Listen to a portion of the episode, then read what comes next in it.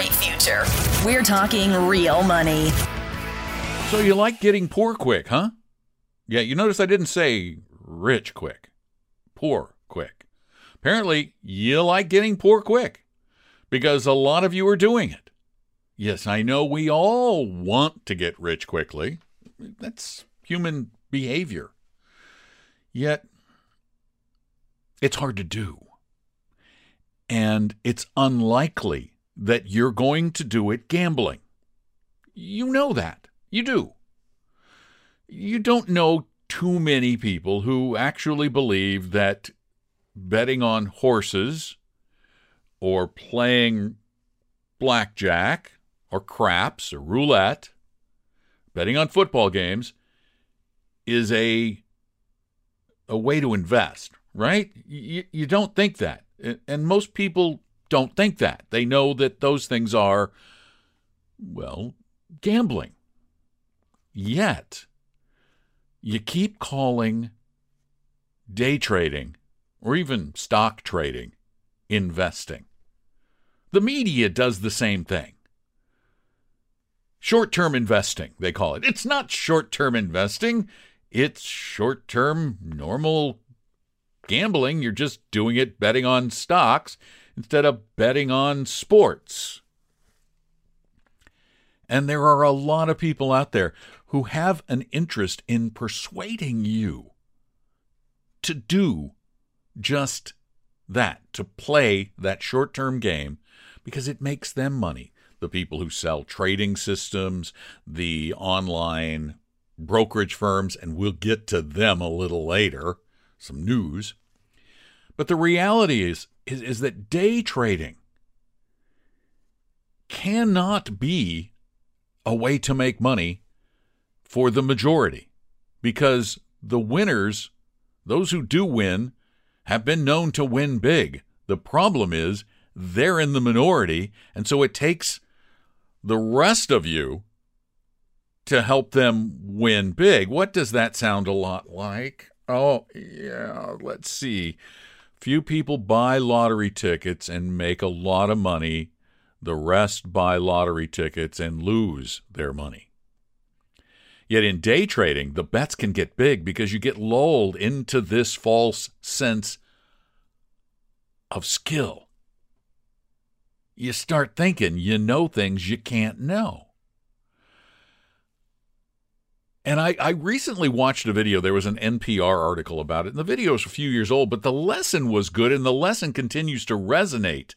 Um, it was a video by a, uh, a guy looked like he was in his 20s named Matthew. And here's just the beginning of that video $127,000. How did I lose it? Now, even though he posted this three years ago, he gets comments on a daily basis. Here are just a few verbatim comments from the past couple of weeks. For example, 8K lost today.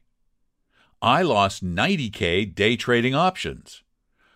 I lost 20K during the 2020 melt up. I have a grad degree in math and I'm a CPA melt up. That was when everybody figured the stock market was going down and we're betting on it going down. And then suddenly it went up and they went, wait, there's a virus. They called it a melt up. Here's another comment. Me also lost. Uh, me also lost 35,000 in last week, all my money. And then this one I really liked. This is someone, I think it was a couple months ago. Uh, he or she said, learned a big secret working for E Trade in the 90s. Quote, the house always wins. Unquote. And there were a lot of these comments. There were a lot of these comments, and there were a few from people saying, well, if you lost money day trading, you're just doing it wrong. You're just doing it wrong. No, you can't do it right because it's not investing, it's betting. You're betting that you're going to win. Some of you, when you bet, will win. Evidence of winning is not evidence of skill, it's only evidence of luck. It is not investing. Please get this through your head. Day trading is not investing, it is absolutely gambling. The house always wins. The house in this case is all the other traders that you're playing against and the brokerage firms who make money uh, with every trade that moves. And here's the rule about day trading. And this is a rule about everything that involves gambling. Do not do it unless you are honestly 100% prepared, comfortable with losing all of your money. Because the odds are pretty good that you, that you will lose all of it. Be careful. On a related note, the Massachusetts Security Division filed a complaint against Robinhood uh, for violating state laws and regulations for, quote, falling far short of the fiduciary standard. And by the way, Massachusetts has a fiduciary standard for broker dealers, not just investment advisors, that require broker dealers to act in their clients' best interests. I can see lots of lawsuits coming down the road for brokerage firms in Massachusetts. Uh, what they're nailing Robinhood for is making trading too easy and way too much fun.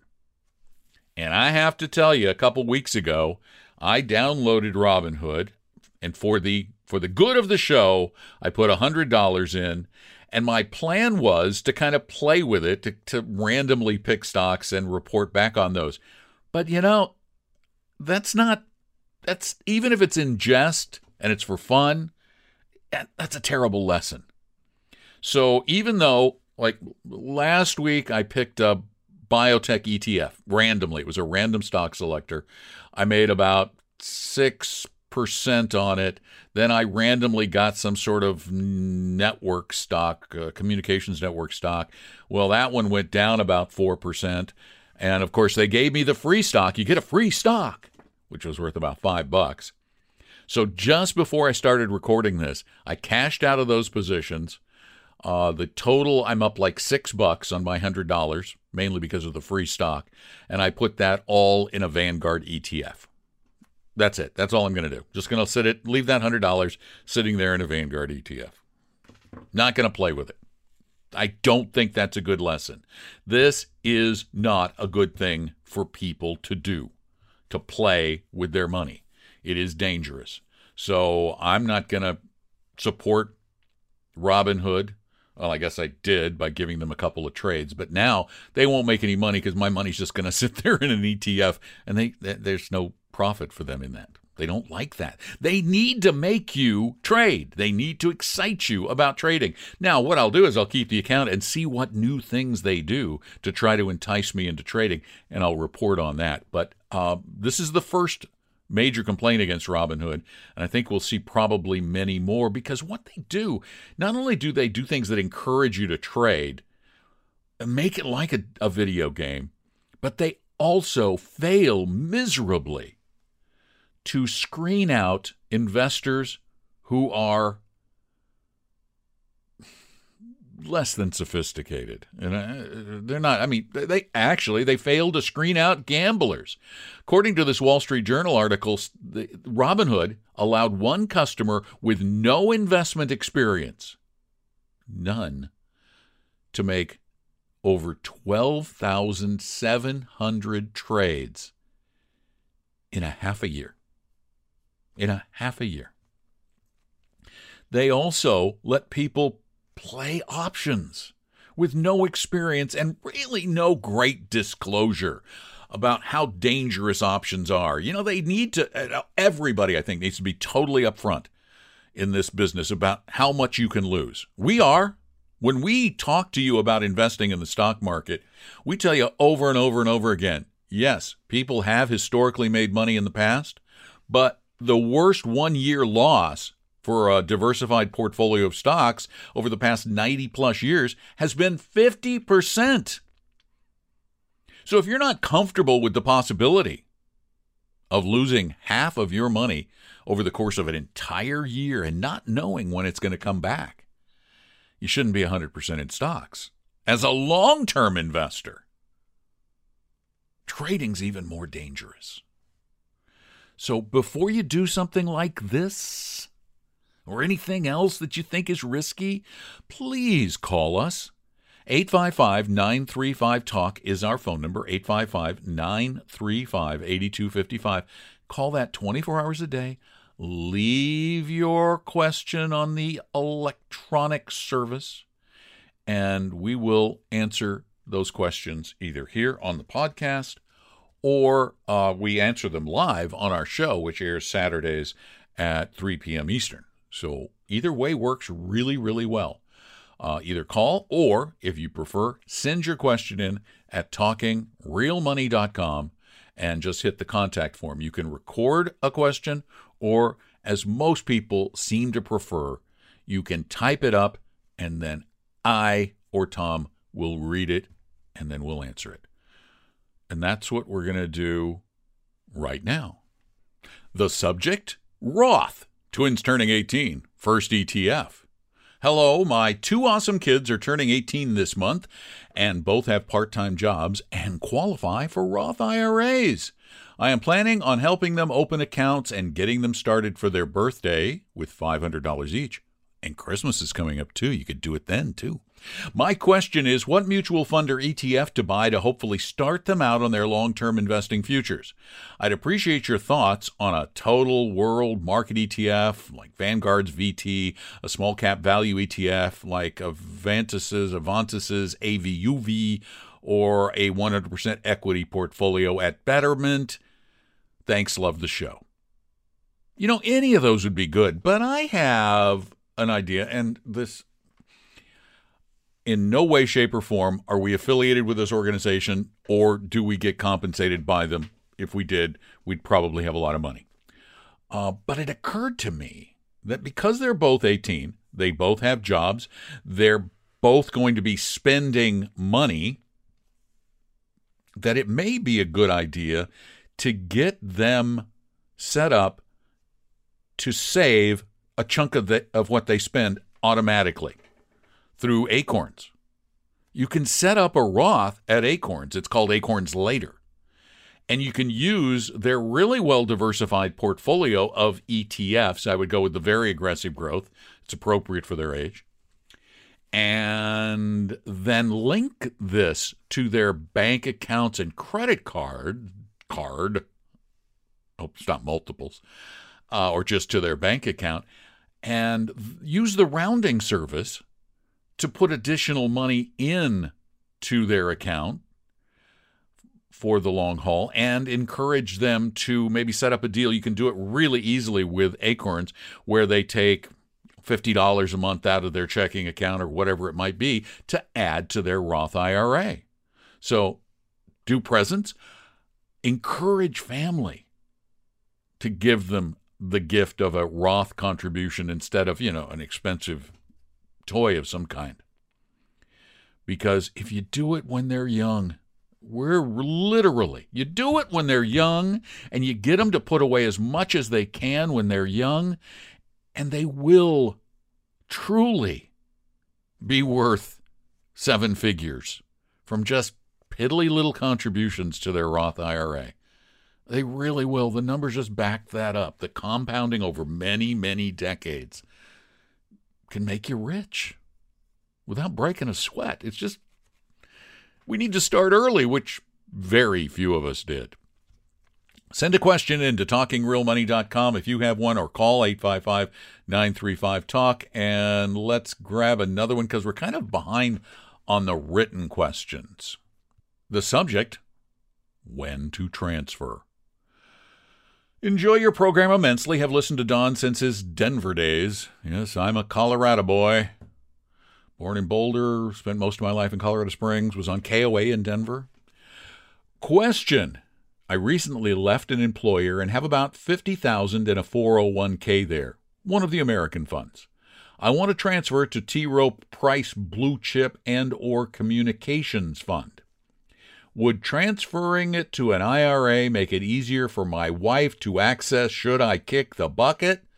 Also, should I wait to make the transfer in March when the old employer makes his matching portion?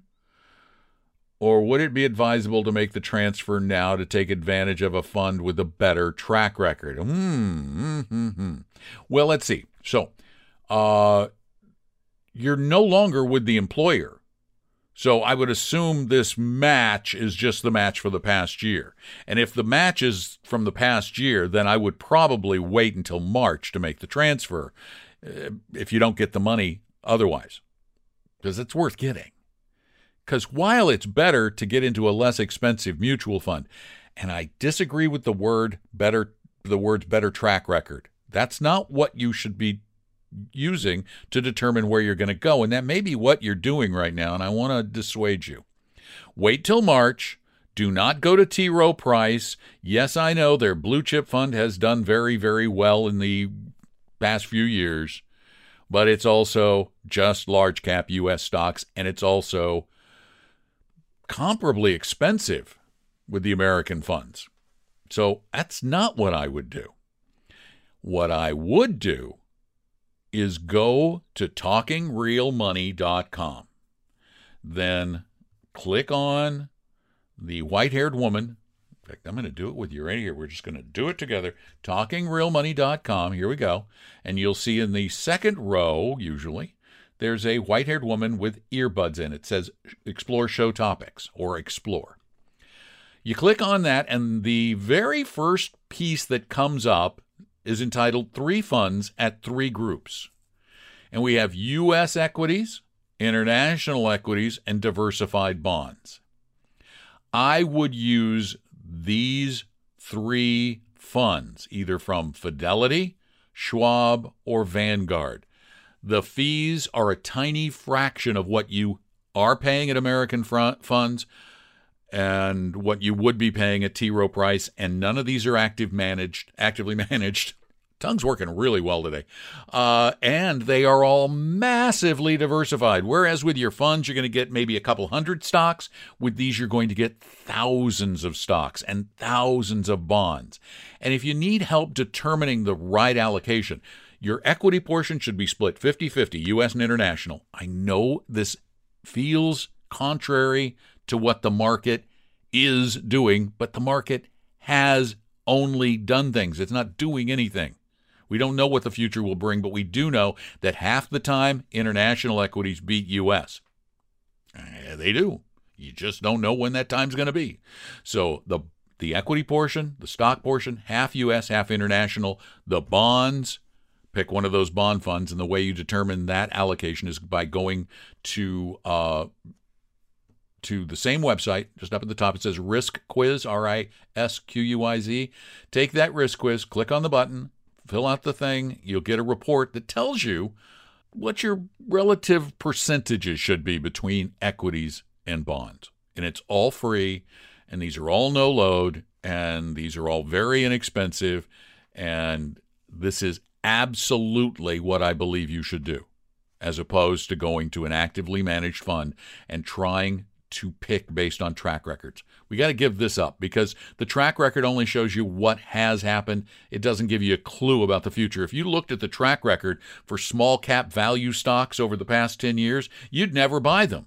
Yet, last month, small cap value stocks gained in one month about 20%. If that was annualized, that'd be 240%, making it the best investment for the past many decades.